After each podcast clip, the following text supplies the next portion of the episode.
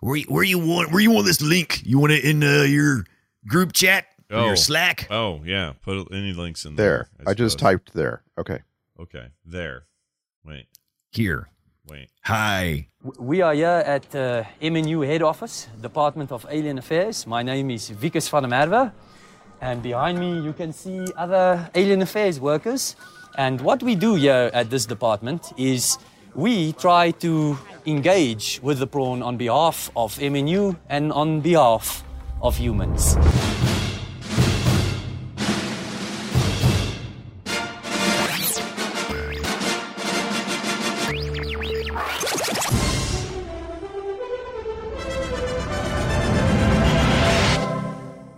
Get your bleepin' tentacle out of my face. This is FilmSack.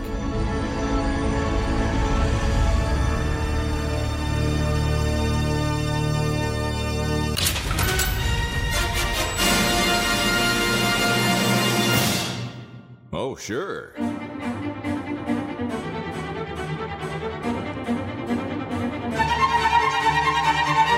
Hello, everybody. Welcome back to FilmSack, mining the very depths of film entertainment for all mankind.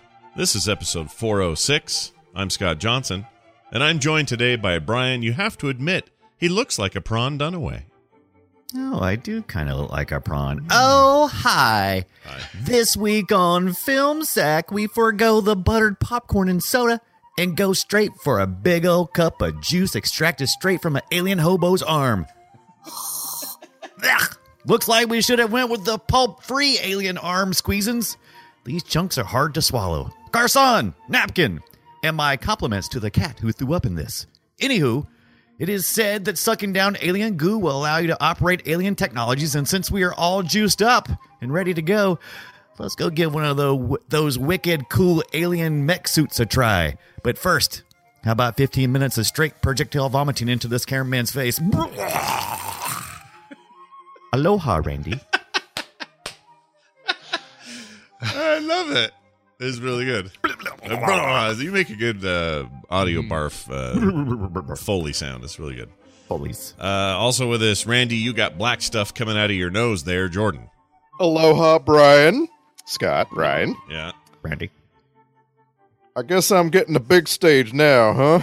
All right, folks. Oh, okay. There's the camera. Cool. Please give me your complete attention. This one's going to be gross. Did I ever tell you boys about the time I had a little shop selling the body parts of powerful people to foreigners? No. Every little business, sorry.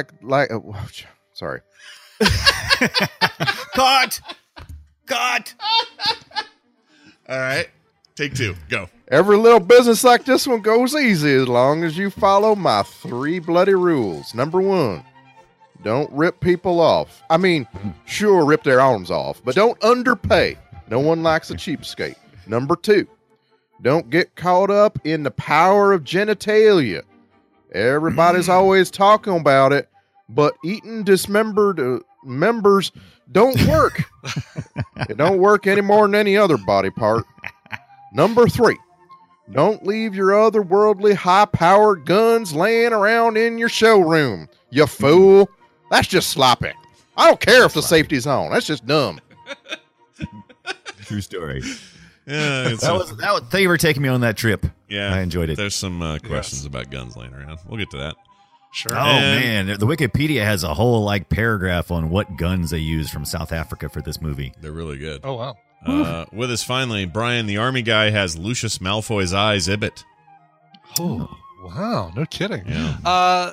Okay, first I'm going to apologize for my accent. Something sprayed in my face, and I haven't been the same since. By the way, you notice that South African accent sounds like me trying to do a New Zealand accent? True story. I thought it sounded like you trying to do your Borat. Something like that. One of the things that we've noticed at MNU are the different factions that have opened up in the district. We've got the prawns taking up most of the main area. But if we move to the outskirts of the district a little bit, there's a neighborhood with some residents that weren't allowed in the main area. Follow me. It's just over this hill. All right. Well, oh, look at this guy. Hello, little buddy. This is one of the residents I was talking about. There we go. This little tan fella came to us a few years before all the prawns showed up, all the way from just outside Los Angeles, California. Now, he doesn't say much, but do you see this? Look at this. Look at this right here. His finger lights up. Isn't that something?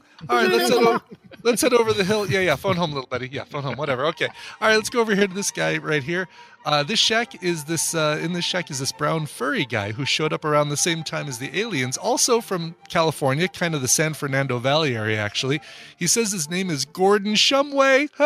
Anyway, he won't stop talking, which is why we're not going to disturb him. Also, he keeps asking where he can get a cat to go along with all this cat food. Funny guy. And lastly is this weird-looking guy in this shack. He keeps asking for us to give him his egg back so he can fly back to his home planet. And if you listen closely, every night he talks to his invisible friend Orson. Oh, what a funny guy. Orson. That's awesome. I love it. Mark, you put all the... Well done. It's like a whole sci-fi district. District 9 is full sci-fi. Every 80s alien. Actually, I guess Mark was 78, but every 70s and 80s alien that came would have been right before these guys. Right. I really tuned into the Mil-Mac factor with Alf and the cats, because I kept wondering, you cannot possibly have that much cat food without cats. Where are the cats? They ate them. Yeah. Absolutely, well, they ate them. The cats are dying because there's no cat food left. Right. No kidding. Yeah. The cat food thing is a funny thing. If you want to look at the economics of it, it gets real weird real quick. But our film this week is District 9, everyone. I'll just say it now so that Dunaway can eat it. This is one of my favorite movies ever, certainly in the sci-fi genre. I love District 9. I love it. I painfully wait every year for an announcement of a District 10 or some sort of follow-up so we can get to the next phase of this story. Never going to happen. Neill Blomkamp last year said District 10 is still happening. It's just a matter of when. And you know what he said? You know what he said the year before that? What? And the year before that? What? And the year before that? What? And the year before that? It's the only quote on record is 2017. I just want to put that out there. And it's great. Listen, even Axl Rose finally came out with Chinese Democracy, Dunaway, so it can happen. These kind of things do happen. Okay, but while we're on the subject, we got to talk about all the movies that never got a sequel that should have got a sequel. Okay, because this is getting up there. Like, this movie, when it first came out, I was like, okay, yeah, I mean, it's good. It's like maybe top 10 sci-fi of all time, but I was never thinking it desperately needs a sequel. And there's some films that you feel like, how did that not happen? Right, like The Goonies, for instance. Maybe how did that never get a sequel? I get that. But they were rich by that time, so this one needs one though. This one's like, hey, I'll be back in 3 years. Hey, this one promises a sequel, right? Yeah. Like, how did Willow never get a sequel? That is mind blowing. That movie, was like destined to have a series. Yeah, but isn't popularity great? Popularity is tied to sequels too. I don't think Willow did very well critically or box office wise at the time. That's why there's only one Daniel Craig Girl with a Dragon Tattoo movie. Yeah. Now District 9 did great for the budget. I mean, it did very well. Yeah, it did really well. It was only a $30 million budget. It was money given to him by Peter Jackson's back pocket. I almost said Peter Murphy for some reason from Bauhaus. Peter Jackson's back pocket. They were using Peter Jackson's cameras. Peter Jackson's just like, yeah, I'll do this, whatever. Yeah, it's cool. It was a Best Picture nominee at the Oscars. Yes, it was. So I would just like to take all of that as evidence that this is a great movie, and Dunaway's up in the night smoking the crack because he doesn't think it's good. No. When this is a theory of this is kind of a relativity thing. Okay, so far as District 9 goes, if you ask me, Brian, would you like to watch District 9? I would go, no, thank you. And the reason why is because I just don't find anything likable about the characters in the movie. And it's a fine movie. It was well filmed. It was well thought out. Everything was executed very well. I just do not find any relativity to enjoy the characters or pull for any of the characters or pull for anything that happens or pull for any human or alien. I literally don't like anyone or anything, any character in this movie. You don't except like Christopher. Maybe Christopher's he's borderline almost likable. Can't get there. His son, Christopher's son is probably a little more likable to me. It is. I want to grant something. It is a really harsh decision by the filmmakers to have the aliens speak some unknowable tongue, and we have to read on the screen what they're saying. Yeah, that is that's a decision. It's very, very obtuse. And it changes the whole film away from something like Star Wars, where we just grant that we have a universal translator at our ear and off we go. Like that is really something. And like after watching, it's a 2-hour long movie, I'm a little tired and I'm like, okay, I don't want to, I don't need this to be a binge watchable 20-hour series. Well, yeah, but that I'm like, I would even say, but in Star Wars cases, there's plenty of. In Star Wars, as an example, there's plenty of examples in that movie or in those movies where they rely on what District 9 does. There's people who speak in subtitles, and then you have like Chewie, where it's basically it's like a one-way. It's a group situation where you get it from the context of people responding. Right. Exactly. So who's the comedian on stage always on doing a phone call? Had a couple TV shows. No, that's Bob Newhart. Bob Newhart does great phone calls. It was like it's like Bob Han Solo is Bob Newhart basically. Wow, what's that, Chewie? You say you don't want to go through the asteroid belt? Yes. All right. Oh. That's basically and that's a gag. Like Chewbacca sounds ridiculous, and so does R2-D2, right? Yeah. But this movie, like we have an apartheid story, which is already, kind of brutal, and it's a very adult theme that you got to really think about, and you're going to be sad, and to take the faction that's being oppressed and make it impossible to understand them, but I have a bunch of English-speaking characters who understand them. It was just that's just a decision. I'm not saying it's a bad one, but it makes the whole film into something that it might not have been if the decision had been made differently. I'm going to say right now, I'm going to put my hand up and say that makes this a better film because I agree. It really locks in the idea that we depersonalize ourselves from those we separate ourselves from, and it starts small and it grows and it gets worse. I mean, there's millions, I don't know what millions, but there's many, many historical examples of this happening where a marginalized part of society is labeled as something. They call them prawns. They have a weird language. If you understand it, you can translate it, but they're not talking English, so therefore they're less than we are. Like, there's this really great adherence to those social things that I think makes the film extremely impactful. And it does this one thing that movies can do so well, which is take something in real life and put it up on screen in a way that makes it more palatable.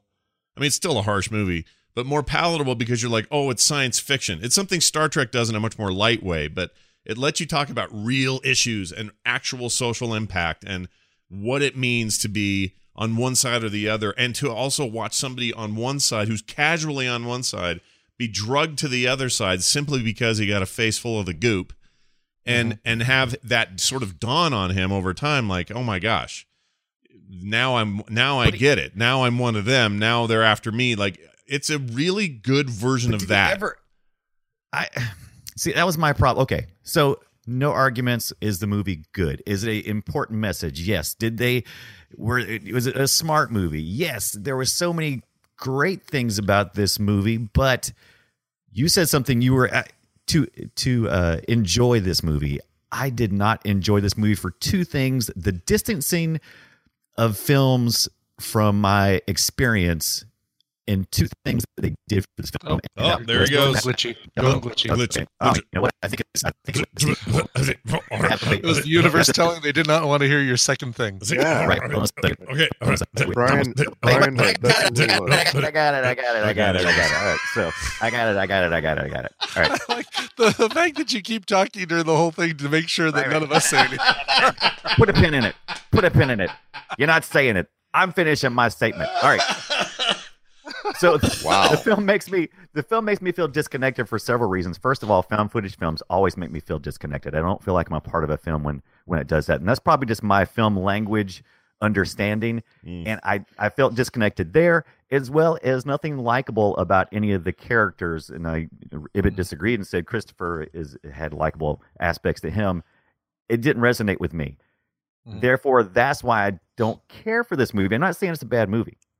I'm just saying I don't care for it because... Do you think it would have been less effective, though, not as a found footage, if it was just a regular, straight, kind of typically delivered movie? You think that would have been as effective? No. I would have found a way to... I was fine with the found footage setup. Well, it's not really found footage. I kept watching because I kept going, 20 minutes in, they're going to do this found footage. They're going to hold on. For some clarity, we should say it's not found footage. It's just documentary style. No, it's shot like it's shot like found footage. It's described as it's just a documentary. That's all it is. Yeah, nobody went and go, look at this old tape. We got to find out what's on. Well, they kind of did because they rolled back through it, and like for the first 30 minutes or the first act, they kind of start slowly hinting that this thing that was going along, they were documenting. Yeah. Turn bad. Yeah, it's a documentary. It's not. What I'm saying is, literally, found footage movies are them finding footage somewhere and going, "Ooh, like what's this?" Like Cloverfield. Blair Witch Project. That's not this. I felt disconnected from Cloverfield as well. And we unfortunately got saddled to the term mockumentary a long time ago to just mean a documentary that is fictional, and it's too bad because there's nothing mocking in this movie, nothing like Best in Show or something like that, Spinal Tap or something like that. But it is like the mockumentary style. I want to grant it does fit itself better to something like a Netflix series than a feature film. It just the style is putting you in a particular headspace, and I think I think it's important for this movie. And if it had been shot as a regular, straight up edited 35 millimeter film, I think it could have been really beautiful, but it would not have had the grittiness of his journey, right? Because it's also extremely. Sorry, go ahead. Oh, you also get the kind of the bonus of the things that he's saying. Oh, don't put this on camera. Don't show this. And when he's being kind of abusive to the aliens, which is a great. You kind of need that to say, all right, this guy means well. He's not as much of an idiot as he comes across as. He's kind of a dick, right? Yeah, like pulling the little feeder tubes out of the eggs and things like that. One really quick thing I wanted to say though about the mockumentary style, I'm always hyper aware of that style and almost looking for flaws in it. And I hate it when I'm watching something like this and the cameras are in a place where they shouldn't be, just so they can give you story that you wouldn't get if it was truly a documentary. For example, being in the room when Christopher and his kid are dripping the last little bits of goo. Actually, Christopher and his friend are dripping the last little bits of goo and hiding the the device that stores it. There's no way they would do that if there were the documentary cameras in there, whether or not. Well, they make that stuff clear though. So they cut it in a way that is like the footage of Deepak Chopra or whatever his name is outside. Vikas. Just say Vikas. Vikas doing his thing, and the footage of them inside. That's when the break first happens. It's the very first break between the two formats. And when it happens, it's like this contrast, and I like that a lot. It's I like really the split. Easy to close that loop too, right? You establish another new prawn who knows how to use a camera and have him just hanging around everything going on, right? Documenting what's happening. Well, that I never got the sense they were trying to show us that. I think that's just the point where they said, this is happening in real time. This isn't being filmed. They're just off doing their thing while the humans think what they're doing is this noble restructuring, relocating of all these aliens. And meanwhile, there's a real story happening behind all of this, which is Christopher, his son, and this friend are really close now to getting this ship out of here. And this 20 years in the making. He's going to finally pull this off. Most of the prawns have decided just to let themselves dilapidate and turn into a vicious fight over who's got the most cat food. And, I did not pick that up as a separate thing going on. Like, but I'm with you, Brian, a bit. Like, there's so many examples. There's a after Vikas escapes the first time, he goes to this restaurant that he loves and tries to order, and it all falls apart because of the TV. And it's like, wait a minute, am I looking at security footage in a dump? Like, I don't think this restaurant would have a security camera pointed right at the person taking the order. See, you guys missed the break. The break happened. It was a physical break in the film, and it happened with the friend, Christopher, and the son. And when that happened, you are, I think anyway, we're out of the documentary. You're supposed to go, oh, okay, now we're moving to a different phase of this. And from then on, you get the documentary half starts to slip away and eventually goes away entirely. And the rest of that movie is not at all. It never that's I disagree. They loop that back. Or stuff is all over the film. No, I disagree 100%. And at the end, it comes back. It loops back at the end and has the interview people again, as if they're summing it up. But I'm telling you right now, there is a purposeful break there, and I'd put money on that. I'd put $50 down. I mean, it would have to be, because walking around with Vickis, you there's no way that, all right, he's on the run and everybody's trying to find him, but the camera crew right there hanging around him, you know, would kind of make it pretty obvious where he's at for the helicopters coming and stuff like that. No, there's tons of shots like that. They're in the ship. Who's filming that? There's nobody in the ship filming them. There's nobody filming any of that stuff. Like, this is that's part of the thing, is it's like Vickus's is how you'd say it. Wikus van de. Well, it's spelled Wikus, but it's pronounced Vickis. Vickis, yeah. Vickis, yeah. So when Vickis is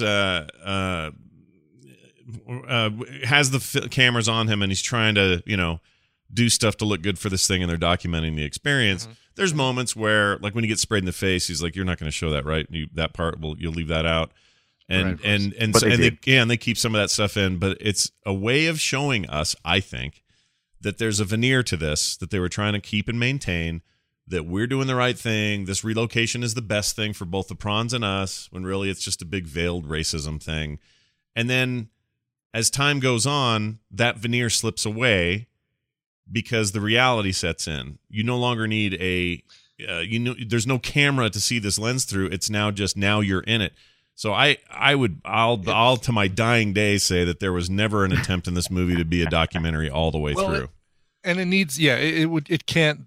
You have to say that. I mean, you have to feel like that. Otherwise, that does break the film for you, is as it would for me if I really analyze, like, all right, well, this is a documentary. I mean, because they do still have kind of the shaky cam going on through some of the later scenes that feel like they shouldn't be filmed with a documentary crew. In the spaceship, for example, it still has a little bit of that shaky cam look. It's not we're going from the shaky cam look of the documentary to this steady cam look of a film piece, just tonight, not break that fourth wall for these parts anymore. No, I mean, that would maybe too abrupt, but when I can tell you the moment it happened, it's when they were on the pile of trash looking for alien technology and not human technology, and the kid found the little cylinder and stuff. That was all multiple cuts, close up here, close up there. That's not somebody filming them. There's nobody there filming them. There's nobody with a camera. I think they did a fine job. They were very smart in how they filmed that and how they cut it back and forth. I never got confused about any of that stuff. I just felt disconnected, and that may be what the director wanted you to feel, was disconnected. And for me, it fell flat because of that, because I never connected to the characters, and I always felt like I didn't feel like Vickis was doing anything heroic ever, even up to the end when he kind of finally steps over to the other side. I feel like it's like he's dying, and it's like he doesn't. I don't know. It's still pretty heroic though, because he's like in the last throes of life, and he's like, "Get out of here!" In fact, he says the line. He says, "Was dying anyway." I know, that doesn't matter if you're dying anyways. Well, I'm dying anyway. It may as well be the heroic thing. I think what he was saying is, he said it to Christopher. He said the words, "Get out of here before I change my mind." Like, he's still fighting with his chickenness, his anxiety, his whatever. I think I had trouble because the way Charlton Copley played this the character, for some reason all I could see was Borat the whole time. Really? Totally disagree. Borat. Yeah. And so you could totally disagree, but that's what I saw. Like I said, this is going to be very much just a perspective problem for me. As a matter of fact, what pops up like in my little sidebar of District 9? Oh, let me see. Borat, right over there on the right-hand side of suggestions of other mockumentary movies. And for some reason, like I said, it just felt very... I don't know. I couldn't connect. I just couldn't do it. Well, Google has told me that I need grandma panties once when I was looking for... and they're not wrong. So, point proven. No, this is interesting because of all the movies we've seen lately, especially lately, but of all the movies we've ever seen, this would have been the least controversial choice to say, yes, this is a great movie, this isn't, or this has major flaws or it doesn't. Like, this doesn't feel like we're this is the closest we've gotten back to like Minority Report, in my opinion. I'm not saying this is not a great movie. That's the difference. Like Minority Report, I will argue that it's not a great movie. This movie, I know I can totally see it's a great movie. It is. It is funny that this is, you know, the first movie you go to say the last movie I remember really, really liking was another one that Brian Dunaway hates. This is another one of those examples. We've talked about this before, where if you're talking to your friends after seeing a movie and three of you think it was a 9 out of 10 and you think it was a 7, they all consider you to hate the movie, and you don't at all. Yeah. You know, like, it's just, there's such a difference between a 9 and a 7 from the 9's perspective. Yeah. Mm-hmm. I mean, you're right. And I'm not here to say that, you know, this, I'm not even sure I think it's a 10, but if I'm to put up my, you know, the science fiction sort of subgenre on the wall and make some picks, I'm putting this way up there, man. Like, it's just one of the most unique ideas. When you say, okay, so this is how I look at some of my list. It's like, okay, here's the top 10 best sci-fi movies that were ever created. It's not necessarily the same top 10 list of top 10 sci-fi movies I like to watch or want to watch. It's not; they're not the same list. There's a lot of overlap, right? Yeah, there's absolutely a lot of overlap. Yeah, but we're just saying, what's your list? Not saying my I want to watch versus. What I think was a good movie. Well, that's interesting. So, do you have movies that you really like, or that you think are really good, but you don't want to watch? Like, what's that? There's lots. I mean, I love The Godfather, but I'm not going to go back and watch it again. That's not. It's not my top 10 most watchable movies. It's a great film. Can see and that. I watched it. It's so artful. It's so well done. Nobody wants to go back and rewatch 2001. I remember coming out of Children of Men saying, "Oh, what a great sci-fi film, top 10 of all time." But I don't want to watch it again. One time was enough. I mean, I might visit that one every. You know, it might be a decade apart or something to appreciate it again or something. But I take your point. That's a good point. I hadn't really thought about that. See, and that's where I find your stance though on this movie weird, just because I could watch District 9 again today. Like, I'd be into watching it right now again because I like it that much. And I'd be on my phone. No, I understand it. I think I understand where you're coming from, and it can't be this for everybody, obviously. But man, can we talk about some of those others in the top 10 of all time that are sort of like singular? Because like, it's real easy to talk about like Blade Runner or Alien, but those are movies that have to do with a lot of other movies. Like I remember the first time I saw Inception, I was just like, oh wow. Or Arrival. Arrival really got me. That was only a couple years ago. Yeah, that's a great movie. Yeah, really got me. I'm like, that goes in the top 10. Like, do you have any like where you just came out and were like, okay, that's it. I'm top 10. Moon was that for me. Moon was great. Sam Rockwell. One. Yeah, right. Moon's awesome. And one where it's like, you know, we talked earlier about movies that don't have sequels. I felt like a lot of the ones you brought up, Goonies and Willow and Moon, for example, I feel better that it's a complete closed story. I don't want to know what happens to the kids after they get out of or get their houses back in Washington. That subject is really about a movie where you're like, how did that not have a sequel? Everybody expected, right? Mm-hmm. But it's like recently the movie Bridesmaids was just destined for a sequel. How does it not have a sequel yet? Like that movie just like it doesn't have a sequel. Wait a minute. Nope. I know it feels like I could have sworn there was a sequel. Every Kristen Wiig and Melissa McCarthy movie is the sequel to that one, but it's not. Yeah, you're right. It's surprising that one doesn't. Crap. But like some of these that you've mentioned are ones that I don't necessarily want to dive right back into. Like I'd love to Arrival. Like I really liked Arrival a lot, but I don't think I want to see it very often. No, and a big part of its mystique is the fact that the film itself doesn't tell you much, right? Like, it leaves a lot of questions unanswered, and usually that's where a sequel goes. Like, the Matrix was great, and you're like, okay, well, here come Matrix 2, because there were a lot of things for you to find out still, whereas, like, a movie like Arrival is like telling you, no, you're not going to find those things out. We're going to finish the story. Like, here's why all of this happened, but all of the questions you have just stay in the movie. Yeah. Well, I'll tell you a film that really blew me away in the last couple of years was Annihilation. And I don't think it's necessarily on anybody's top 10 list, but for some reason, it really jives with me. I don't mind turning it on. I purchased it, and I've watched it several times. Why do you think people love-hate it? I haven't seen it. Yeah. And I've noticed that I get reviews that are like, this is top 10 of all time, and other reviews that are like, it's garbage. Yeah, it's a real good question. I think you either like Natalie Portman's presence or you don't. I think that's where most of it hinges, because there's a lot of really cool ideas, really a lot of cool scenes, but if you don't believe Natalie Portman as the central part of this, then I think you'll have a trouble. I think that's probably where most people flip back and forth. You either like it or don't. I like Natalie Portman. Some people say she's stiff, cold. I thought that was perfect for this particular role, so I was like, yeah, go with it. I still haven't seen it either, and I feel like it's been streaming. Like, it felt like it was streaming really shortly after it was in theaters, right? Right. I'm not sure, but it was. I like I said, I enjoyed it. It was worth the purchase for me. There we go. It's on Hulu, Amazon Prime, and Hulu. Excellent. So, it's out there. Yeah, watch it. You may hate it, but I liked it. It's got Tessa Thompson. I love Tessa Thompson. I don't know who Tessa Thompson is. I can't picture who that is. Tessa Thompson is she's the head of the company on Westworld. Oh, I do like her. She was Ragnarok and Ragnarok. Yep. She's in the, and now Men in Black. Yeah, the new Men in Black with still with Chris Hemsworth. To Thor Ragnarok, Men in Black. Yeah, I can't tell how I feel about that. I know that's a different subject and probably shouldn't talk about it today, but I can't. I look at some trailer shots. I haven't actually seen a trailer, but I've seen shots, right. and it just to me looks just like if it was Will Smith and Tommy Lee Jones running around. It's weird. I don't know. It stays within. It's got the same area where they walk into in the actual MIB headquarters. So I mean, it's definitely not. It's a reboot, I believe, is what they're calling it.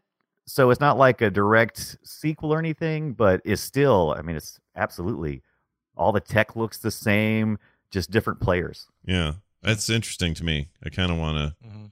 I kind of want to see it, but then a part of me is like, if you're just going to rehash this thing again, and if Rip Torn isn't the guy in charge back at headquarters, I'm out. No sale.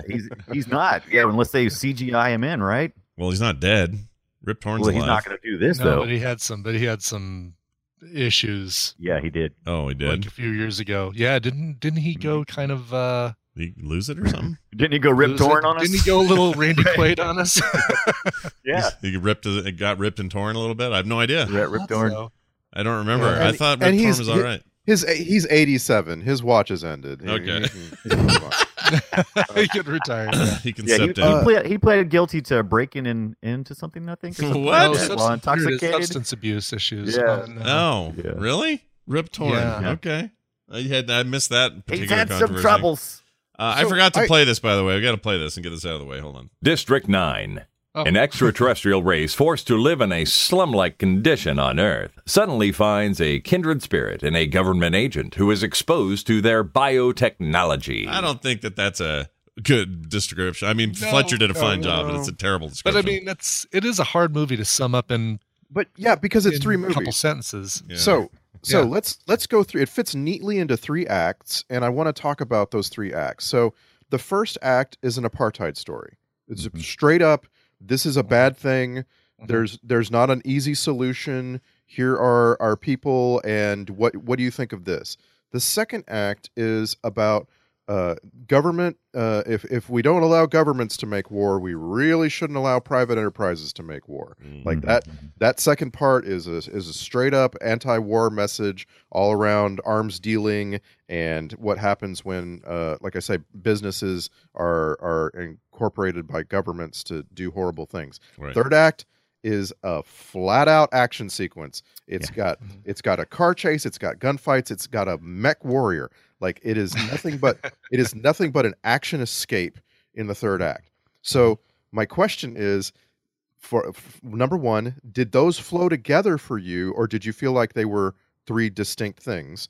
And two, which of those did you like the most and not like?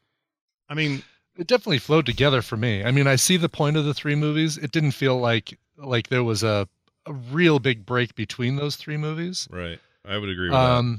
But which of those do I like best? I mean, I do like the fake documentary style. I can't bring myself to say mockumentary because of the reasons you brought up earlier. It's no Spinal Tap. It's the best. Well, part of the reason it works so well is that it's extremely well done on the interviewer's part, the interviewee's part. Those guys all kill it. Like, it doesn't feel like one of those fake things where they're responding in ways that feel like responses an actor would make. These sound like real people saying, right, yeah, this is what happened, and there was a point in the time. You know, the way they describe it is very realistic and really well done. I don't know if you guys know this. The one guy they kept coming back to all the time, kind of messy-haired looking normal dude. I don't know what to call him. Jason Cope. That guy. He's the body double for Christopher. So he's got double duty here. Oh, really? Yeah, he's Christopher running around doing like mocap. Yeah, he's the mocap guy. And then on the other end, he's one of these interviewees, which is he's very effective there as well. So that guy doesn't get enough credit. But anyway, that entire documentary bit really worked for me. But I don't see it as three movies. I see it as really good acts. It's like Act 1, Act 2, Act 3, and they are very good at sewing them together, sewing it up in the end. The one part Dunaway has brought up a few times is how he didn't find anybody likable in this. That's one of the things I like about the movie, is that Vickis becomes more than he was, and it's that I find that likable about him, and I needed that journey, because I wouldn't have believed it if it happened too quickly. Yeah, we literally see him transform. Yeah, you know what I mean? Well, we do, character. But we keep seeing it. We keep seeing him transform and then flopping back. He's definitely a flip-flopper, and that's why I couldn't believe what he was doing at the end, because I'm like, it literally, he even says, if you don't go now, I'm going to flip-flop again. I'm like, I just can't. Either you're heroic or you're not. Yeah, flawed heroes are way more entertaining. Flawed heroes are okay, but this guy is just a full-on, one minute he'll be trying to save you, the next minute he's pulling the tubes out of your eggs. And I mean, I know it was a little ways apart, but it didn't feel apart enough. I didn't see enough growth. See, I don't feel like he retreated back. Like, even when they're down in the fourth level underground MNU trying to get the the tub of goo, the tube of goo. Like, tube of goo. Even then he's like, well, I told you I could get you down here. I don't have a way out. And you know, he's not thinking about himself. I think if they had a breather with Christopher and Vickis, and just had a little time to cement their relationship, other than is they're running away. Now you're my best friend. 5 minutes ago, I was leaving you for dead, and now you're my best friend. Let's go live together. It didn't seem believable to me. Yeah, I get it, and I don't know. I don't know why this movie. I don't know. In my head, I would have guessed. Somebody said, "All right, hey, Scott, what do you think Dunaway's going to think?" I'd go, I'll bet he loves this as much as I do. I'll bet he is so into this movie. I would have guessed that too. I wouldn't have guessed that at all. Really? Brian Dunaway loves movies that have schlock, and this movie is really schlock-free. This movie is quite borderline hyper-realistic. Like, it goes to great lengths to, for instance, in the middle third, where you finally go underground and see what this horrible organization is doing.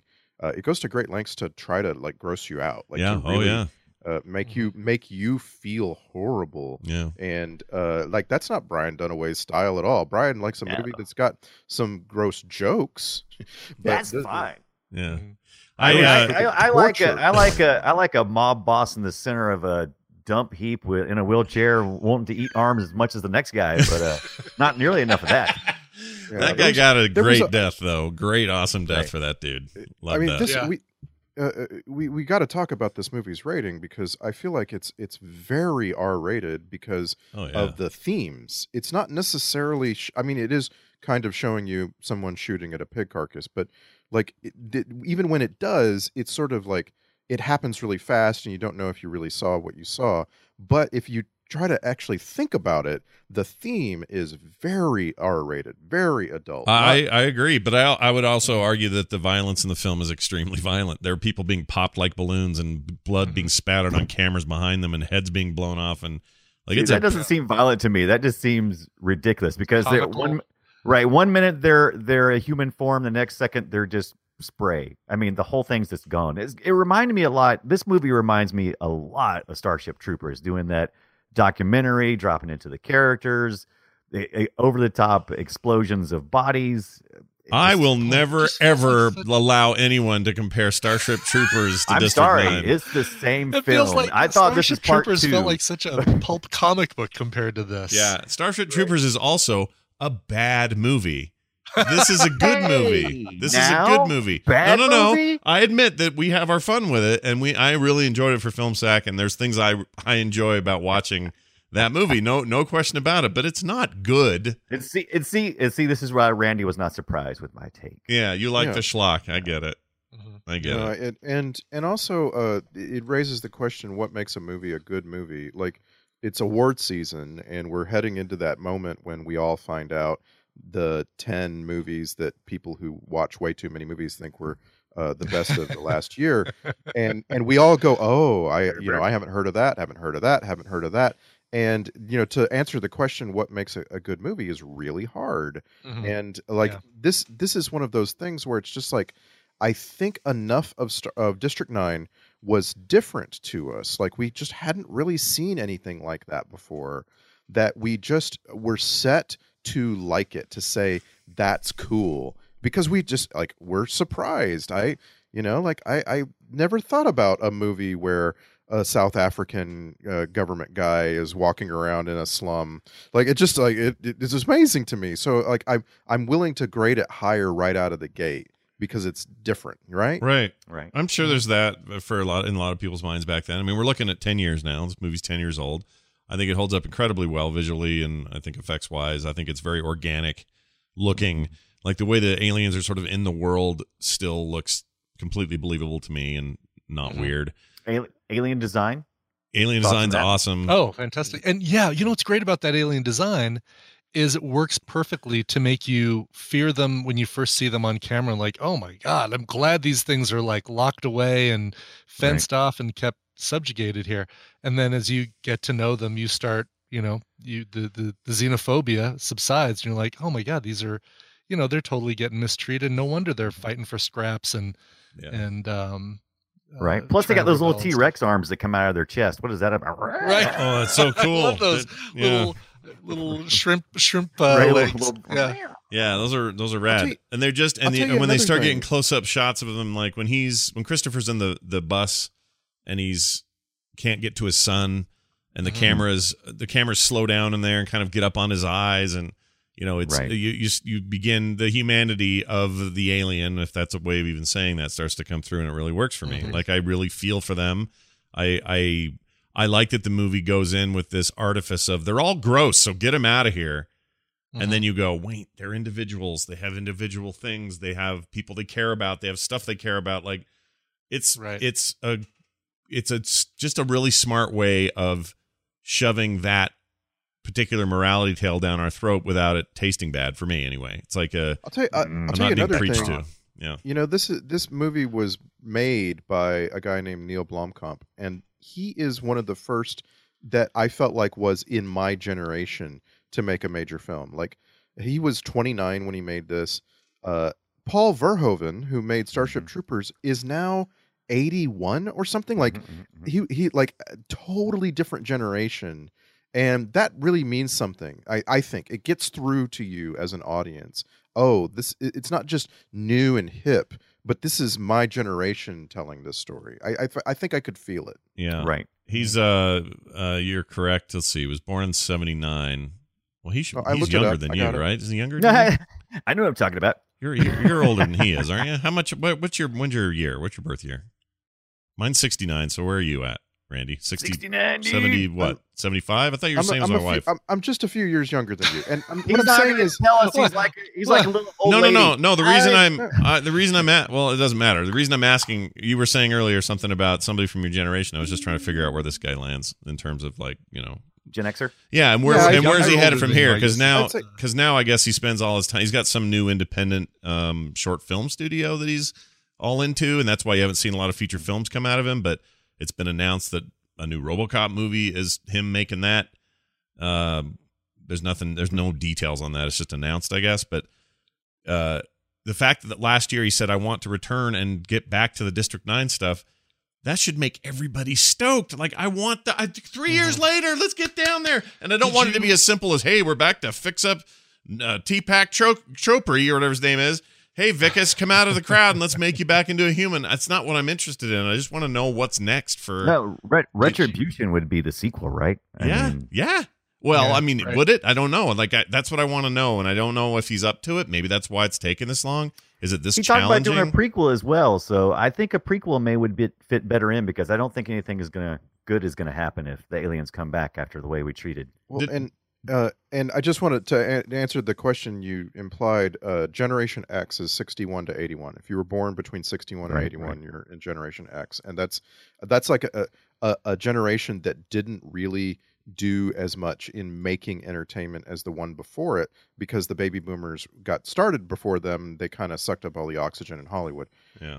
The thing about a sequel for me is... there's a huge part of this story that isn't told yet, which is the global reaction to aliens from another planet. And it's mind-boggling that 20 years would go by in South Africa and no Western countries would have come and inserted themselves into this crazy occurrence. And so, like, I'm like, all right, part two, let's talk about the stupid Westerners coming and getting involved, right? Like, that's a very interesting potential plot. Mm-hmm. Mm-hmm. Sure. Yeah, he's so he went on to do Elysium and then Chappie, and I saw neither because I've seen both. Both of those, both as well. You're gonna have to tell me, because they both suffered from poor reviews at the time, and it made me nervous, and I didn't want to soil my. You know, it's funny because both of them feel like they're in this universe. Both of them have that gunmetal with spray paint on it kind of feel to them. Like the people in Elysium live on Earth in kind of slummy kind of conditions, while the rich people live in a little space thing around the Earth. Yeah, that would actually, I would say, between the two, by far Elysium is far better. And I think Elysium, what did it suffer from? Maybe just trying to be too high and mighty about itself. Right. Too much of, I mean, but this one does the same thing, right? I mean, not too high and mighty, but it does try to not just be an entertaining sci-fi thing, but also to say, hey, look at these, you know, look at the way these people are, these aliens are getting treated. Do you see anything familiar about this? Right. Elysium is another apartheid story, only it's, you know, humans versus human, the rich versus the poor. Right. And it just doesn't tell a personal enough story to be a 10. Like, it's a good movie. Mm-hmm. I think it is, yeah, I like it. But, you know, Matt Damon is, I'm sorry, it's really, really hard to divorce him from Jason Bourne. And so he just, like, I don't know, there's not this personal story. There is. I mean, there is a story of a person who desperately needs healthcare, and you know how you get it. But it's just you don't forever see Matt Damon as Will Hunting. What? No, the real plot of Elysium just doesn't touch your heart the way it should. Yeah, you know. Yeah. So he announced, Blomkamp announced, by the way, in 2018 or in July of last year, that he is directing a new entry in the RoboCop film series where they're going to just skip. They're going to pretend that 2 and 3 didn't exist. From the original run. From the 1980s RoboCop, or 1990. And they're going to pretend like the one from the 2000s didn't exist. The 2014 one, yeah, they'll just ignore that one as well. But this will be a sequel to the original. Put down your weapon. Put down. Right. Yeah, I'm fine with that. I mean, look, if there's anything you can take away from District 9 or some of his other movies, is this feeling of... I don't know. There's a RoboCop vibe to it. It's grit. No. It's very gritty. The original RoboCop was very gritty as well. I think it would be a good marriage. That was one of my complaints about the 2014 RoboCop. While I did enjoy it, I thought it had some pretty good points, but it did just seem a little bit too slick. Yeah, he just seemed a little bit too. I liked the new one fine. It was good. I liked Michael Keaton in it. Mm-hmm. There's some things to like about it, but I would be happy to see whatever his take on this stuff is. Yeah. What's interesting is he was originally hired or was going to be making a film based on Halo, the original Halo Combat Evolved in 2001, and it was going to be directed by him. It fell through, and there was a bunch of change in hands there, and various people were involved. But Peter Jackson went to Blomkamp and offered him that $30 million to make whatever he wanted. That turned out to be District 9. But imagine being 29 years old and pumping out, you know, the small by all accounts, like money wise, everything. That's a small effort. And having it be nominated for Best Picture, that must have been a hell of a thing for him, you know. Mm-hmm. And how do you live up to that again? Like, what do you do later that even comes close? And I don't know that Elysium or Chappie did. Chappie has people hate Chappie. I thought Chappie, Chappie really felt like it was part of the District 9 universe to me, mm-hmm.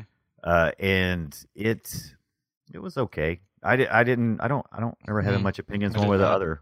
I watched it for Chappie at all. Well, the cast is awesome because you got like right. It's the whole Dantwerp.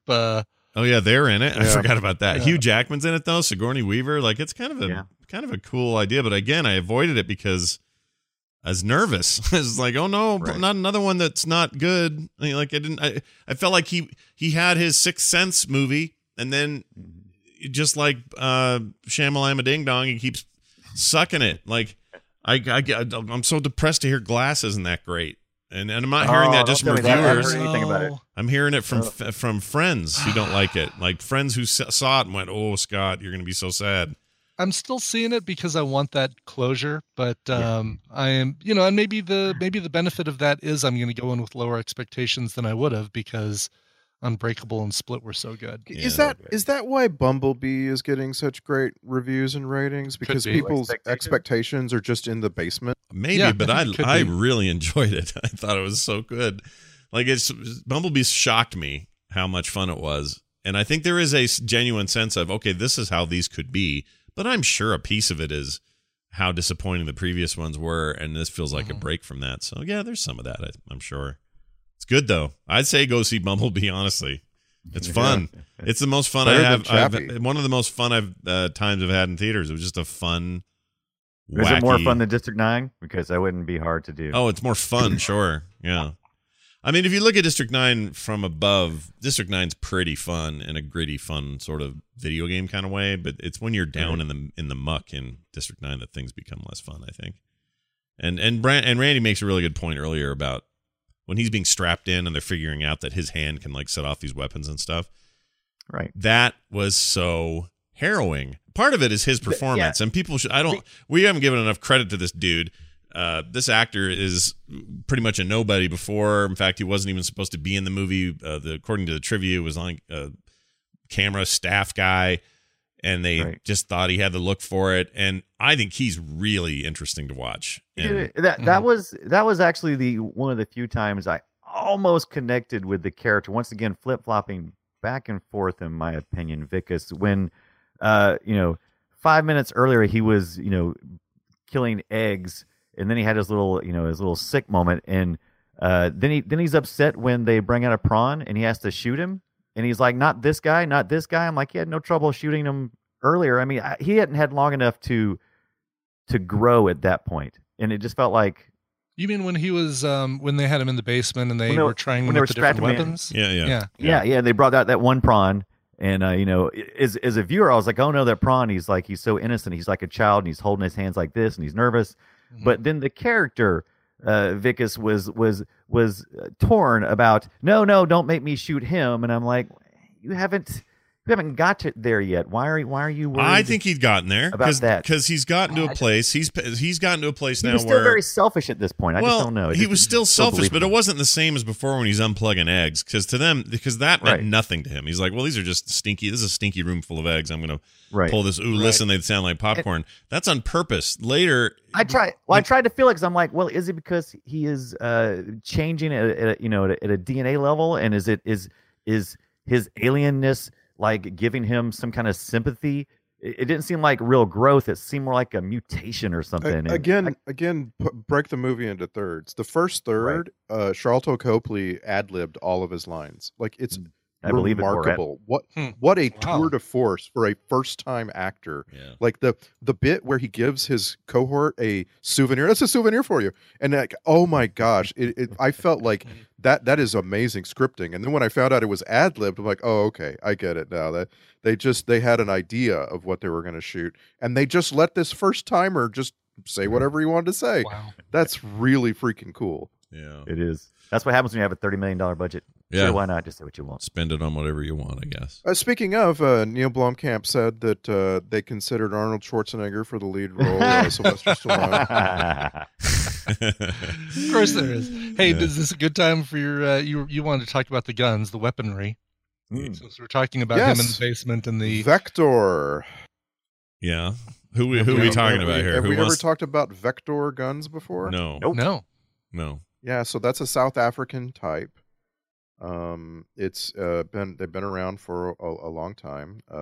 They are like plated with real cool curvy sidings, and so they just went with what they had. They added some really cool colors to these. Like they had a bunch of a rack of Vector CR-21 guns that have been painted white, and I thought that looked really cool. That is cool. But yeah, but that's it, man. There's not a big deal around the guns. They just they just cobble together some crap. It's funny, like nowadays you would go to 3D printing to make crazy guns for a movie, but this movie was made right before 3D printing really became a thing. Yeah, I'm looking at some of them now. Some of them are pretty weird. I mean, they obviously went to greater lengths with like his gravity push gun thing that would send those guys flying out of the room. Like that's not, I don't see anything here that looks like that, but yeah, like these are weird. Oh my gosh. Look at that thing. Yeah. These are crazy, dude. Boy, yeah. South Africa. They're like, you know what? What are we known for? Apartheid, cool accent, and weird ass weapons. Right. Yeah. Speaking of weapons, the most powerful weapon they used when they had the assassination of his character by implying that he was having sexual relations with the aliens, and that's how he contacted some kind of STD. I thought that actually was pretty effective. I do like the equivalent of the National Enquirer of South Africa showing photos of him with the aliens, leaked photos. Wow, look at that! Yeah. That's really cool. All right. I found you a gross moment. Who's got one? It's a lot of stuff. I know exactly the one that you probably moment. I think it was Wikus going into the bathroom at work and pulling his fingernails off with his teeth. Close, but not there. Horrible. That's up there. It's in the top three, but that ain't it. There's a worse one. There's a worse one. So for me, even worse, because that sets you up for the worst thing for me, which was like just minutes later, he has a surprise party and projectile vomits all over the buffet. All over the cake. That one didn't get me either because it was black oil stuff by then. It was like blue-black looking goo, and it was the part that kind of was oddly kind of made me go, what was that? Was the part where he was eating the cat food, and he finds something in the cat food that was so disgusting that he had to stop, and he pulled it out like a It was his tooth, wasn't it? Or something. That was his tooth. No, was that his tooth? Well, yeah, he eventually started pulling out teeth. Maybe that's what it was. Yeah. But there was something. There was something that he pulled out. There was like a skin as well from the cat food about the same time, and then he pulled the tooth out. Yeah, and I wasn't sure if that was connected or not. Gross, but not gross enough. I'll tell you what it was. Here you go, Randy. You have a guess? Oh, it's a real basic one for me. Oh man, okay. It's still to this moment. The movie is so gross all the time, you know? Yeah. Right? All the time. All right. Is it vomit related, Scott? Very vomit related. So there's is the first time he vomits on the side of the shack and just kind of wipes his mouth with his sleeve. That wasn't even a problem. Here's where it got to be a problem. So it's that moment when he's yakking back there. For some reason, he's got his hand up while he's doing it. And as the documentary crew starts to creep in, and that little friend of his in the suit starts to creep in to ask if he's okay, he says he's yelling, "Turn off the camera! Turn off the camera!" while he's barfing, and he's waving his hand back at him and throwing little particulates of barf all over the place. That's pretty rough. It's getting on their clothes. It's getting on their stuff. Like he's just flicking his vomit behind him, and it is it's really gross. Like. My least favorite thing I saw in the whole movie was him throwing vomit with his hand. But you all had good picks. Nice job. You did a fine job. Let's see what else. Let's see. Surprise parties. My idea of the worst thing ever I wrote. Yeah, especially when you walk in and tell your wife, the first thing you tell her is, I think I may have crapped my pants. Yeah. But that, and he just kept, that was part really grossed me out. He just kept standing around talking, to shaking hands. I'm like, nope, not me, buddy. I'm out. Made me legit anxious. I was just like, I would get out of here so freaking fast. That's what you wanted. Would you like to sit down? No. Yeah. And earlier when he's eating nothing but like fried fish and stuff, I'm just like, what are you doing to yourself, dude? This is none of this is going to be good. You're going to be the sickest dude ever. Yeah. All of that was just very anxiety inducing, but also an important, you know, crossover moment where we were done there and now he's got a hand with a claw on it. So there's that. And then I wrote, would love a follow-up. And that's all the notes I had because I love this movie and there's really not a lot for me to criticize. I don't have anything to criticize. I don't have much to hate about it. I'm sorry, I had to go look at Screen It, which I never do for these movies, but I had to go look at Screen It and find out how many times the F word was used in this movie because it's like it's a modifier for every noun that's spoken in this movie. Yeah. And it, they claim it's 137 uses of the F word, which totally makes sense to me. That's about right, you know, my reckoning. And it was just like you get tired of it. It's almost like could they not? Like, why is he like every other sentence has the F word in it? It's amazing. Yeah. And it's not just the F word. It's like this weird fukin, like funky version of the F word, which is super weird to hear people say all the time in it. But it almost makes it so it doesn't sound like they're swearing to me. Like to me, it's like watching an Irish movie or something. You're just like, oh, well, that's just a weird word. And that's how the Irish do. They just. Yeah. But it's funny. I watched this last night and went, oh, I gotta make Nick watch this. Like, why haven't I shown this to? Yeah, I would like to see my kids' reactions because they grew up during that more documentary style filmmaking and found footage kind of stuff, and that seems to appeal to them. I'd be interested in seeing what they feel about it. Yeah, I think he'd really like it. Mm-hmm. I still have trouble connecting whenever I see any of these. It's not even found footage anymore. It's online footage, like the Facebook movies where, you know, someone murdered somebody and all of it's done through like a messenger app or something with video. You know, there was the one that just came out recently that somebody around the shows, either a guest or somebody was talking about saying it was really good. And it was the one that just came out. It was a missing. Yeah. Harold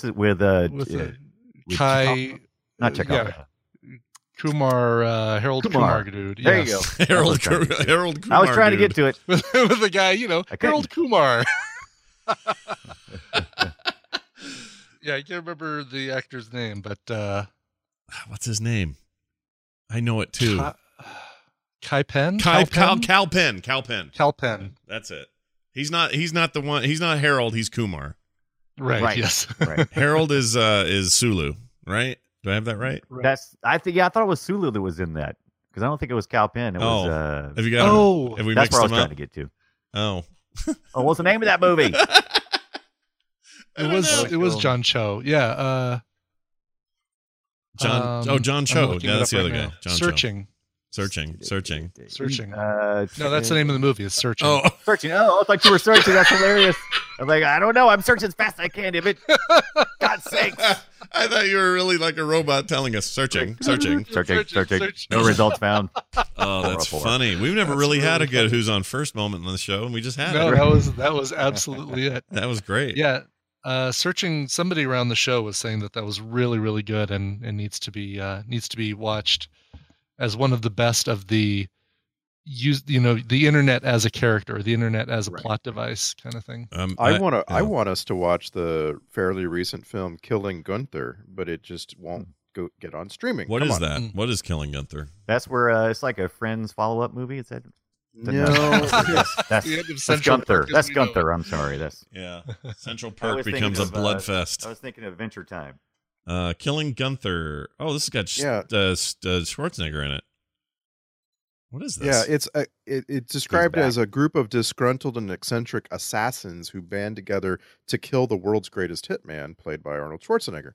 And I just, like, it's supposed to be in a mockumentary style. Everything about it screams FilmSack to me. Oh my gosh, 4.7 out of 10 on IMDb. That's perfect. That's the ratings I like to see. You have Dunaway's attention. Yeah.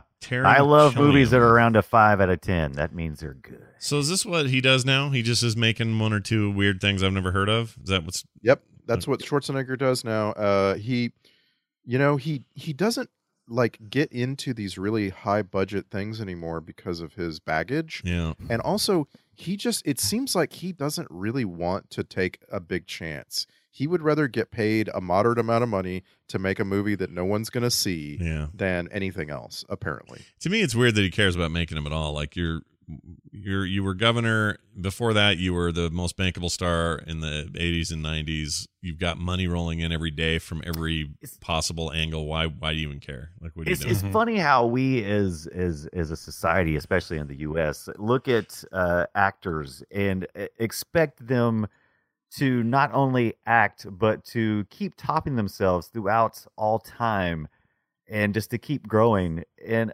I don't know. It just...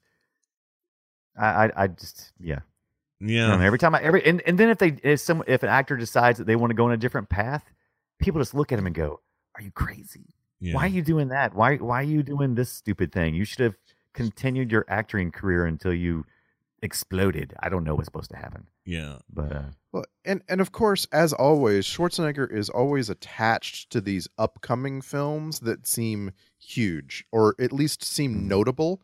Like, he's perpetually attached to Triplets, a sequel to Twins, and to another Conan movie. Always. There's always another Terminator movie in the future that he's attached to. And it's like, I'm sorry, that's just not what... That's not going to happen. I'm sorry. It's not going to happen. He's going to keep making DeVito, is Danny DeVito immortal, just speaking of Twins? Because the man does not look any older today than he did in Texas. Like, wow. Like he aged to a point where he was really creepy and funny looking. And right. Stopped there. Yeah, is what you're saying. Yeah. He looks exactly the same. He had his finger up Michael Douglas's butt in an episode of that show that's on Netflix right now, and it was so weird to see those two together because they were... last time I think they were together was like Kaminsky method. Oh, is that what they called it? Yeah, he was his proctologist in that. And was that move known as the Kaminsky method? And they were in Romancing the Stone and War of the Roses and some of that stuff in the 80s. You look at him now. And you go, oh, Danny DeVito, not changed, looks identical. Mm-hmm. Michael Douglas looks like he's ready to explode into a pile of dust. Like, it's the craziest thing how Danny DeVito just doesn't budge on the age scale. I don't get it. Well, and if you're sitting out there listening to us and you're wondering, wait, Triplets? Who's the third? It's Eddie Murphy, and he also looks pretty much like he's perpetually 50 years old. So well, he and Danny DeVito. Yeah. He and Danny DeVito are going to look so much younger than Schwarzenegger, who now looks like he's 110. Yeah. Like, it just makes no sense. Yeah. Yeah. Well, whatever's going on with him, let science sort it out in the end. That's fine. All right. What? Wait. What? Am I reading this right? I was looking at Eddie Murphy's how he looked. He looks good. But I'm seeing there's a Coming to America 2. Yeah, I heard Can you get away with Coming to America 2 in today's... Sure, I mean, sure. Why not? All right. Go for it. Let's get in there. Let's have McDowell's again. Let's have you got Soul Glow, glitter hair. You got to give what's his name a job. He hasn't done anything in a while. What's his name? Eric LaSalle? No, the Arsenio Hall. Arsenio Hall. Get him in there. What's he doing? He had a show. He had another show not too long ago, like a little resurgence. I don't think it lasted very long. You mean like a talk show? Yeah. Yeah. It lasted like a hot 5 minutes. Yeah. It didn't do well. But yeah, bring him back, you know, get the whole family back together. Eric LaSalle was in that. I forgot he was in that. Eric LaSalle, from ER. Yeah. It's another ER. Boy, how many ER connections can I bring up and films related to FilmSack? Yeah, no kidding. Hey, Randy, you had mentioned the sequels. There's one that doesn't need to be made, Coming to America, but how about a Harlem Night sequel? How about that? Would you sign up for that? No. I never saw the original. Should I? No. Yeah. Oh my gosh, yes. Freaking good. And the thing is, it's like a collection of 70s and early 80s stand-up comics. Mm-hmm. And like, I would love to see the current version of that. Like, maybe with a couple of like Eddie Murphy thrown in there to sort of like hand the baton forward. Mm-hmm. Oh man, it would be so fun. Yeah. Right? I don't know. Like a Hannibal Buress and those kind of guys? Oh, I love Hannibal Buress. Okay, yeah. Now you've mentioned him. There's a new generation that could do that material justice. I think that's a good idea, actually. Hannibal Buress, dude, that guy's great. Oh, my gosh. He is. No one makes me quite laugh like he does, I think. Special brand of laughter. By the way, do not, here's some advice before we go to clips. Do not watch, I think anyway, this is my recommendation, don't watch that new Brian Regan thing on Netflix. Oh, yeah, that's hard. It's horrendous. It's so bad, and he's the funniest guy. Regan. I know. He's one of my favorite stand-ups. He's hilarious. His specials, watch those. Those are great. Mm-hmm. Nothing wrong with his specials. So this isn't a stand-up special. This is what, like a sitcom-y kind of thing? It's a series, okay. But it's not a sitcom. It's him standing. It's him doing stand-up, and for some reason, they had this, what they thought was a brilliant idea of having a producer off to the side yelling things like, "Oh, that's crazy. Really? Interesting." Right. And then he'd do a joke and they go, "Oh, can you imagine that?" It sucks. Imagine the Dave Chappelle show, but not like that. But it's kind of like that similar format where he kind of does a little stand up and then they'll break into a pre-recorded skit based on his comedy. I love his comedy, but it's bad. Yeah, that show kind of fell a little bit flat. Does not work. It's just a broken mess, and he is real funny. He's love Brian Regan. If you want to see Brian Regan in a very funny non-stand-up role, watch him in what's it called? The one with the Office Space guy, and it's got Will Sasso in it. It's on that new Audience Network. It's very funny, and I can't remember the name of it.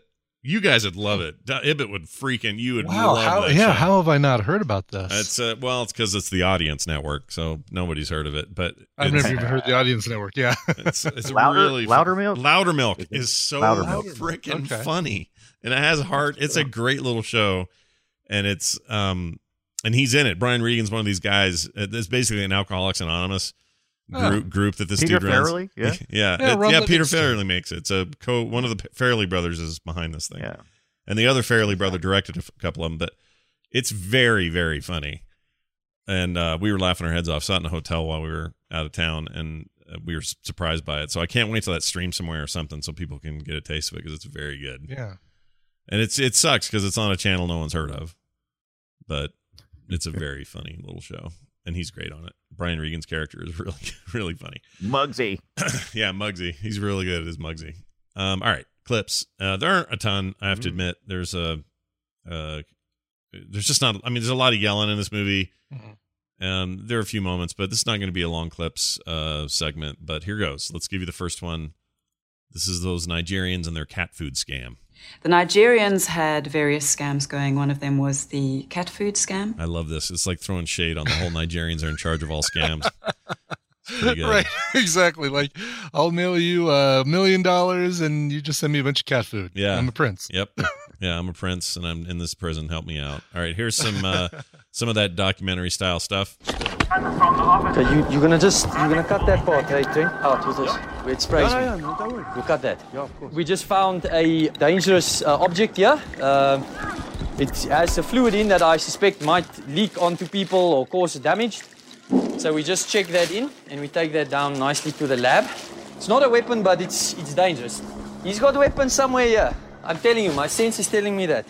I love it. I love his voice. Mm-hmm. It's great. Yeah, I do too. That accent, it's just so... It's a hard accent to try and impersonate, because it's not like a straight New Zealand or a straight German, or, you know, it's got all these different pieces and parts in it. Yeah, it's this weird mashup. He's from South Africa, right? Like, well, yeah, you know, like he's not doing an accent; he's just talking, which is the way to do it, yeah. Right? Like, he does a really good American accent, though, if he wants to. He did a good job in that A-Team remake. I'm just saying, I think we would have freaking hated it if somebody who didn't know, who didn't really know the accent had affected it. Yeah, if this was Brad Pitt, we'd all be shooting ourselves. I can't even imagine. Yeah. Oh my God. I mean, I can kind of deal with that. What was that movie where he was Irish? Guy Ritchie Snatch. Snatch. I kind of can deal with that, but yeah, well, because that one's so over the top that it works. But like the partial, like Brad Pitt is the British engineer tasked with saving the saving the world would not work. No. Hey, by the way, so he sprayed some of that black goo from the pipe that they'd been trying to collect for 20 years. Yeah. that, you know, will get them off the planet. Are they going to make it like 9/10 of the way to their planet because some of that stuff sprayed on Vicus's face? No, because that's not the same tube. They went and found the other tube at the place. That wasn't the same. I assume that was a different tube. They found in the trash pile. They poured the goo from that tube into this one to make the fuel. Oh. Well, maybe they only needed a little of that fluid. I don't know. I assumed it was more fluid. It's all cooked down anyway. The original stuff they have has to be boiled down to something that was put into the other tube. Yeah, Brian, I thought the whole point of this tube of fuel was to get the control ship back up to the big ship. Like that was my impression. Right. Yes, exactly. Yeah, so they should have only gotten 9/10 away up to the big ship. The big ship, and then fallen back into the slum. Right. Damn you, Vicus! Yeah. Yeah, I don't know why I assumed it was another tube, but I guess you're probably right. It's probably the sample he brought back, right? Oops. Yeah, I didn't think about that. Plot hole. Here's what's this? Oh, this is one of the things he says that makes me laugh. Here you go. Hello, little guy. Hello, little guy. I'm the sweetie man. I'm the sweetie man here. It's the sweetie man coming. Wow. He kept calling them sweeties. That's kind of endearing somehow. I'm sure that's what you do over there, but it cracks me up. It's like, hey, here's some candy. Nope, it's here's some sweeties. All right, let's cut some cake. Okay, let's cut some cake. Cut some cake. And so that didn't work. That worked for you here, but not when we watched... Young Guns. They were saying the peyote scene in Young Guns. It's my problem with the peyote scene is it went on for 10 hours.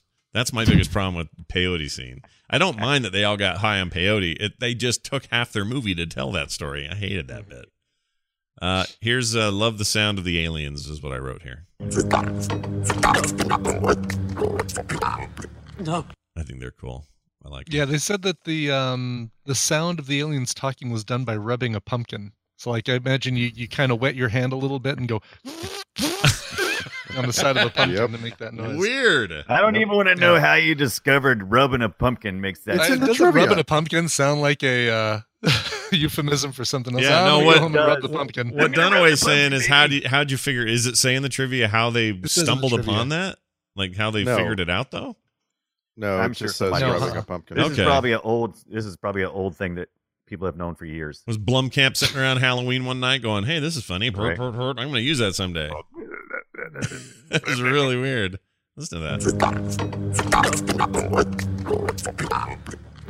I want to see that now. I'm going to see that. Yeah. Now. You don't want to see. Don't get the District 9 Blu-ray edition. I'm sure there's like scenes of them rubbing pumpkins in the special features. See, that's rubbing pumpkins. I'd rather watch 5 hours of rubbing pumpkins than 20 minutes of the peyote scene. Oh my God, there's a video on YouTube, multiple videos, part 1, part 2, and part 3. How to rub your pumpkin.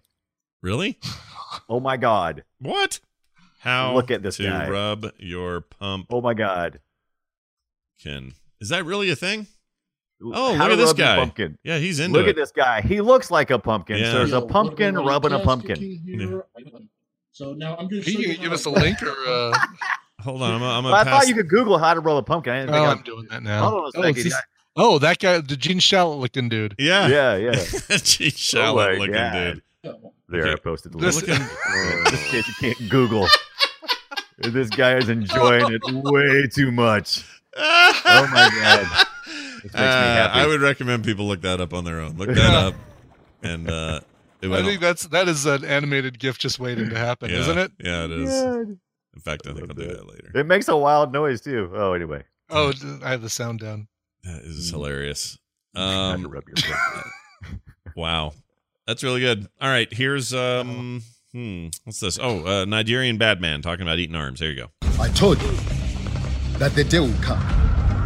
You'll be running around with my prize. All I want is to eat that house and become like you.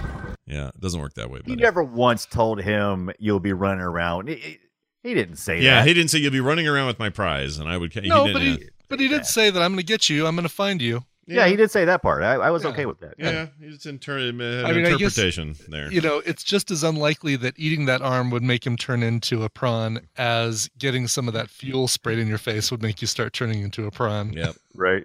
He got his, though, with that little remote shocker thing. Yes, the little thing going into his head. And that's really good. By the way, the actor is Eugene Kumbaniwa. Yeah. Good job. Yeah. And he is working. Yeah, man, he since this movie, he was in Chappie. He was in a movie called The Roar, which actually, now that I see it, looks really good to me. Yeah, he was in Death Race Inferno, which I can't tell whether or not we watched it for FilmSack because I don't know anymore. I know I've lost track of which one of those we have or haven't seen. I know it's there is somebody out there's keeping track of which Death Race movies we've seen. There's a newish one that we haven't seen, but I don't know what it's called. It's newer than the last one we saw. The last one we saw was that was so bad. Did we really do that? We did do that, didn't we? That was such a bad. That was the one with Maggie from The Walking Dead, right? No, that was the old one. The Maggie from The Walking Dead one is okay. The one we saw was like a more recent, like direct to Netflix, like brand new green screeny looking. Oh, right. Yes. Yeah. And it was bad. Oh, they really are all blending together for me. Yeah. This is a problem. We're going to have to figure our crap out. But before we do any of that, it's the checklist.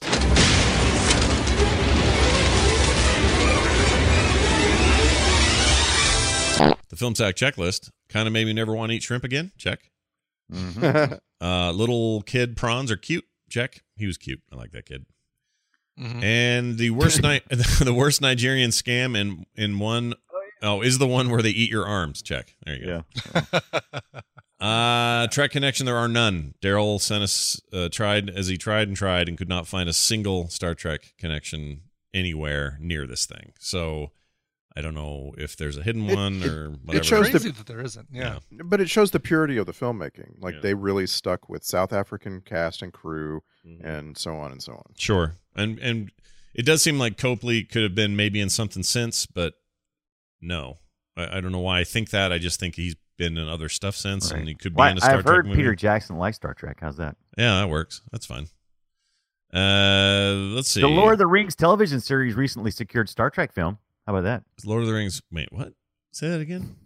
Lord of the Rings recently secured Star Trek. Lord of the Rings television series recently secured Star Trek film. What is that? That's a terrible headline. That makes no sense. Yeah, I don't even understand that. I don't even understand what it says either. I was just reading the headline. I know that Amazon got a series, a Lord of the Rings series. Yeah. That's happening, but I don't know what the Star Trek connection is. That's weird. Don't either. Lord of the Rings television series he secured Star Trek writers J.D. Payne and Patrick McKay. Oh, it was a dot. Yeah. There was a couple of dots at the end of that. There was an ellipses. I had to click. Had to clickbait it. So. Yeah, nice job. Well done, clickbait. You got Brian Dunaway today. Succeed. The soundtrack great. I'd give it a G for great. I really liked it. Thought it was appropriate in every possible way and was super cool and totally fit the vibe. And I love at the end when that robot's kind of starting to fail and he's gotten shot to crap and you start to get the African singing and stuff is just totally cool for that.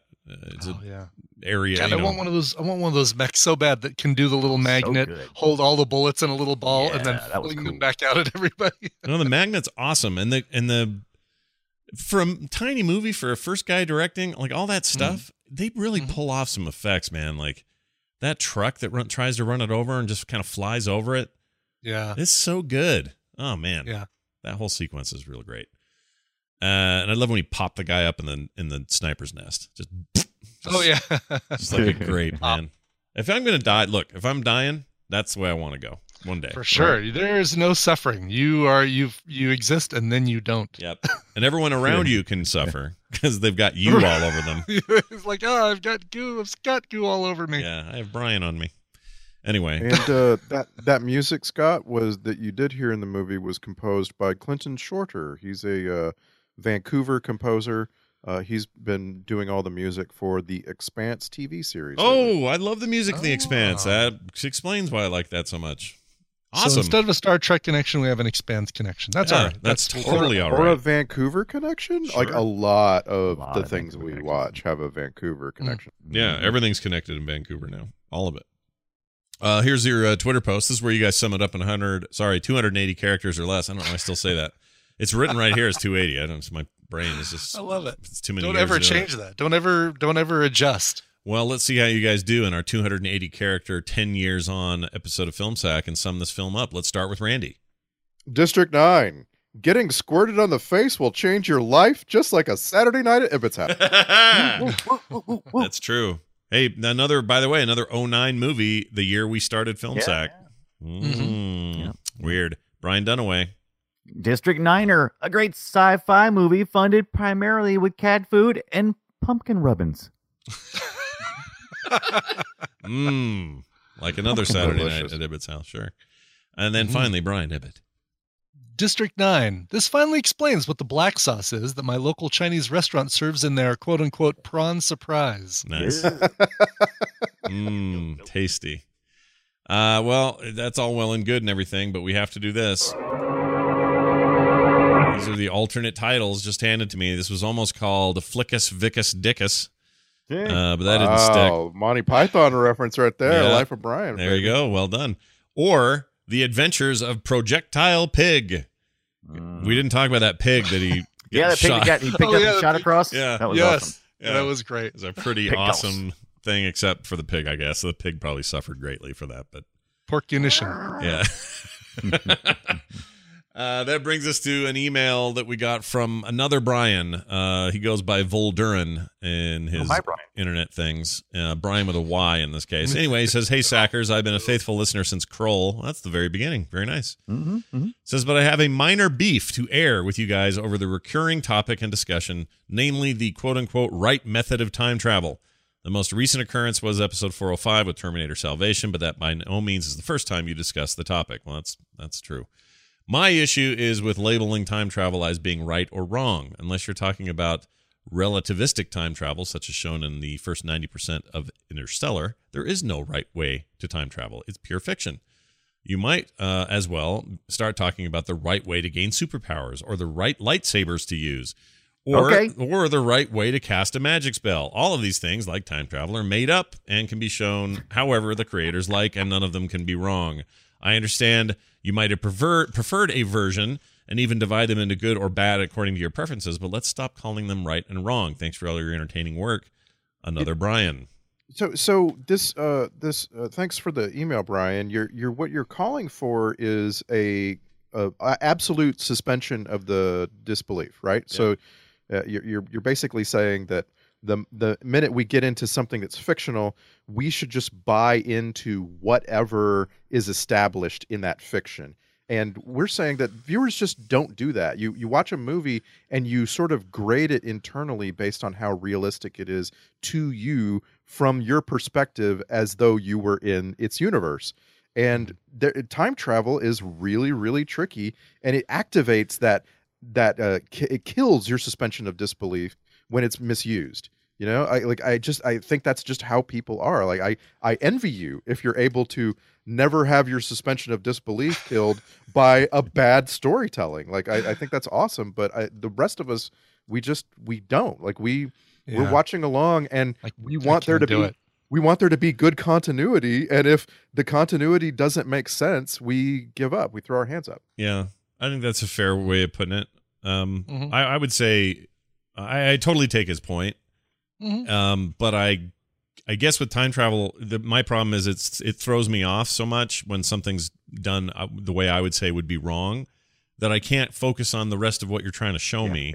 It's a logic problem, right? Once our logic has been questioned, it's like, okay, well, I got to figure this little problem out. Wait a second, I'm gonna take out my sheet of paper. I'm gonna figure this out. I'm not watching the movie anymore. Yeah, but I had trouble with time travel. Usually I can just shake it off. Like, to me, in Terminator Salvation, I don't consider it a timeline problem. I don't consider it time travel.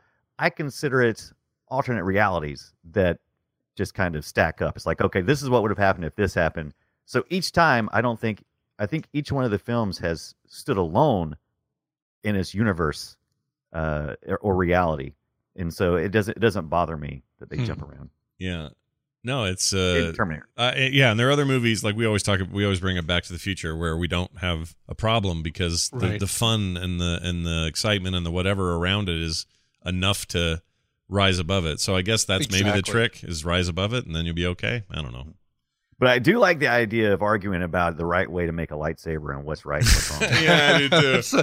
That is a topic for a future film site for sure. Yes, we could be doing that. Yeah. Or maybe we already did and we just went back in time and deleted it. Well, the difference is I was so young when I first learned about lightsabers that I took that to be factual, whereas time travel I really didn't approach as a thought process until I got older. It wasn't really something that was just, you know. Right. The other problem with looking at this stuff as pure fiction is you can get yourself in a little bit of trouble, because what ends up happening is we innovate as a species based on sometimes things that seem fanciful and fake, but we end up innovating in that direction because we're inspired by it. I saw a video the other day. Somebody's figured out how to make a set length electric sword that is pure electricity and nothing else. Right. And that's a lightsaber, or at least an early version of it. Right. So... yeah. It may not be practical. There may not be any sort of quick use for it or whatever, but we sometimes get there. I would argue, cell phones or communicators, flat screens on Star Trek desks in the 60s looked like complete fiction. And now they're not just not complete fiction. They're an everyday part of everything we do constantly. So 3D printers or replicators, essentially, we're getting there. Yeah. So there's a danger. I think there's a little bit of a danger in just throwing all of that stuff under the same fictional rug and saying, well, it's all fake. So why do we care? Because I think some of that stuff can come to fruition. Now, will time travel do that? Probably not. But I don't know. I have no idea. Why not? Why is time travel unimaginable? I mean, we already kind of accept that there's infinite everything out there. Why do we think that it's not possible that could happen? Yeah, it's a weird. It's a weird thing that we do as people. And I don't ever want to get to a place where we're like, well, this is all fake. Why I'm not saying that even the listener saying that. I'm just saying, right. I think it's important for us to just have an open mind about this stuff, because it ends up coming around. It just ends up coming around. Like I fully believe food replicators are not that crazy. Oh, no. We just got to get there. However we get there, we'll get there. Just got to figure out what that substance is. I mean, we're already almost there with the Impossible Burger, which is almost meat. Lab-grown meat is not only a thing, but we're getting to the place where it tastes great and where looks okay. Where it's actually getting good reviews. Yeah. So, But thank you for that email, Brian, with a Y. Yeah. Always like hearing from more Brians. We don't have enough Brians in our lives. Mm-hmm. Not enough Brians in the world. So our next movie is this, by the way, filmsack@gmail.com. Our next movie is Space Hunters something. Adventures in the Forbidden Zone. Okay. Yes, originally titled Space Hunter 3D Adventures in the Forbidden Zone. Well, sadly, we're going to be watching the 2D version. You are. Yeah. Wait, do you have access to... a 3D version? I don't know. I'm looking now, though. I have the abilities to... Do we have... this one sent us this? Or is this something... No, this is on... Amazon. This one's on Amazon, right? Amazon Prime. So. Yeah. Space Hunter, Adventures in the Forbidden Zone, 1983. Is that Molly Ringwald? It is the first appearance of Molly Ringwald. Yeah. It's before any of her other stuff. Peter Strauss. Oh, my gosh. I haven't seen him in 1,000 years. I like that guy. He's a dad in a lot of things. Plays 3D Blu-ray. Yeah. Don't mind if I do. He's always a dad. He's still alive. He's still with us. Anyway, Ernie Hudson, probably an early thing for him. Very, yeah. Michael Ironside plays a character called Overdog. The Overdog. As opposed to the Underdog, he's the Overdog. And we just saw him last week, so we're going to get a little Ironside sandwich here. This is good. Hey, if you got your little headset there, Ibbotts, they got the 3D trailer on YouTube. Mm-hmm. You can I bet I can watch that on the Oculus. Great? I just realized this is great. This movie on IMDb below it says you want more like this, and one of the #1 picks is Krull from 1983. We're 10 years into the show, and Krull was our first movie. How perfect is it? Yeah, we're just doing. I mean, it's not exactly 10 years, right? We have to get to October or something. Whatever we can make it. Yeah, we'll make it. Space Hunter Adventures. I feel like we should get to put this movie in October and then stop, and then we've come full circle. There you go. Nailed it. Nailed it. So this is happening. Oh my gosh, the guy that directed this movie, who's now dead, filmed an episode of Felicity. That's crazy. Anyway, that's next week. It's that'll be a good one. I'm very excited about this. And we hope you all enjoyed today's show. Don't forget, you can always go to filmsack.com to get all the archives, all the stuff. Everything's there. And you can also contact us there or send us emails at filmsack@gmail.com. You can also find us on Twitter at filmsack. And I know I ask for it a lot, but I'll do it again. If you're out there and you're using your Google Play, or you got your Spotify or your iTunes, whatever it is you're using to consume your podcast, if they have an option to leave a review, please do, because it makes a big difference for us in the rankings on those platforms. So please leave us reviews. Only if it's good. Only if they're positive. If it's bad, send us an email like Brian with a Y. Yeah, do that. Although his was very, I don't know. His was positive. Yeah, his was great. His was good. Yeah, his other one was really bad, but we went back in time and changed it. Yeah, he doesn't know that, though, because we're doing the right time travel. Not. Exactly. Yeah, the right kind, not the wrong kind. We went back in time, it changed it, and now suddenly I have no facial hair. Good.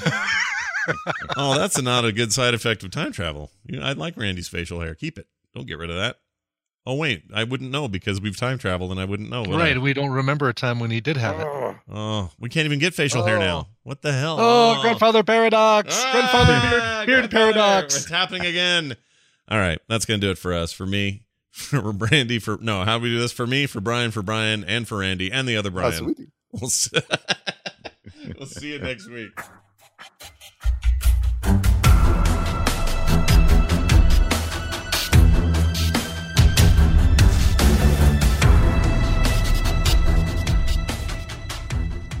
This show is part of the Frog Pants Network. Frog Pants Network. Get more shows like this at frogpants.com. It's the sweetie man coming.